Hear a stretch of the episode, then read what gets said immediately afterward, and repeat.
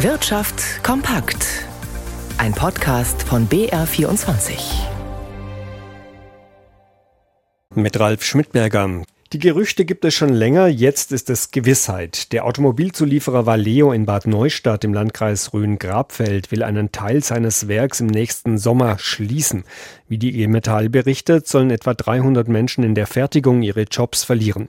Die anderen 200 Arbeitsplätze in Bad Neustadt in der Forschung und Entwicklung sollen erhalten bleiben. Laut der IG Metall Bayern will Valeo die Produktion für die Elektromobilität vom nördlichen Unterfranken ins billigere Polen verlagern. Die Gewerkschaft hat gegen die Pläne bereits Widerstand angekündigt.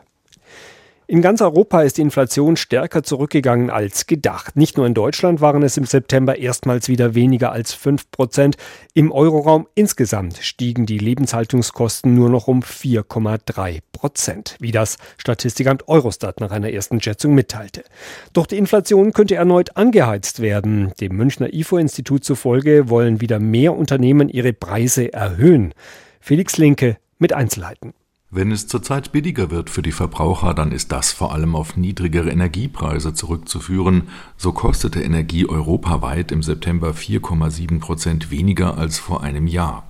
In anderen Bereichen ist laut einer Umfrage des Münchner IFO-Instituts zufolge aber wieder vermehrt mit Preiserhöhungen zu rechnen. So wollten die Unternehmen in Deutschland ihre Waren und Dienstleistungen wieder teurer anbieten. Nach zwölf Rückgängen in Folge seien die Preiserwartungen der Unternehmen im September erstmals wieder gestiegen. Das gelte vor allem für Dienstleistungen wie im Gastgewerbe, im Einzelhandel werden dagegen weniger Preiserhöhungen erwartet als in den vorangegangenen Monaten.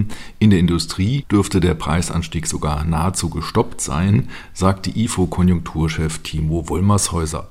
Die Ausnahme seien die Automobilhersteller, die Preisanhebungen planten. Entspannung gibt es vor allem in der Bauwirtschaft, wo die Erwartungen wegen der Auftragsflaute negativ sind. Einige Unternehmen versuchen aber nach wie vor ihre Preise stabil zu halten, sodass sich für Verbraucher der Preisvergleich lohnt. Zum Ausklang des Oktoberfests in München zeigt sich das Wetter von seiner besten Seite. Das heißt viele Besucher und viel Umsatz für die Schausteller und Bierzelte. Das Oktoberfest ist ein Milliardengeschäft. Die Beteiligten zeigen sich in diesem Jahr zufrieden. Alexander Arnö hat schon mal nachgefragt. Wenn Schausteller, Hoteliers, Taxler, Stadtverwaltung und Co. über das bisherige Wiesengeschäft Bilanz ziehen, kommen die meisten zum Schluss, es sieht ähnlich gut aus wie 2019, der letzten Wiesen vor Corona. Damals gaben alle Besucher insgesamt 1,25 Milliarden Euro aus. Nicht zuletzt wegen der Inflation gestalten sich Vergleiche zu heuer schwierig. Allerdings zeigen sich die Hauptprofiteure der Wiesen, die Hoteliers, optimistisch, das 2019er Niveau zu halten. Mehr als 500 Millionen Euro gaben Gäste vor Corona für Übernachtungen und Gastronomie aus.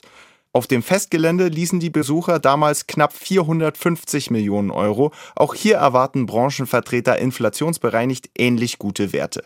Das dritthöchste Wirtschaftsaufkommen liegt beim Taxi- und Nahverkehr sowie den sonstigen Einkäufen von auswärtigen Gästen. 290 Millionen Euro vor Corona. Heuer sei das Verkehrsaufkommen allerdings noch stärker, berichten sowohl die Münchner Verkehrsgesellschaft als auch Taxibetreiber.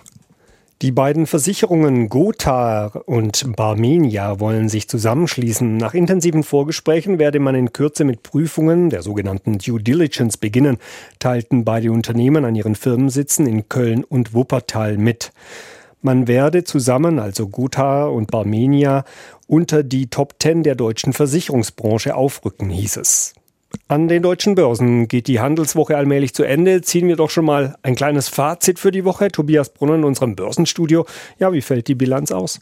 Schwach gestartet, dann wurde es besser, aber die Kurve packt der DAX am Ende wohl nicht mehr ganz. So würde ich die Woche vielleicht zusammenfassen. Der DAX kommt für den heutigen Tag im Moment auf ein Plus von knapp einem Prozent. Er steht bei 15.450 Punkten.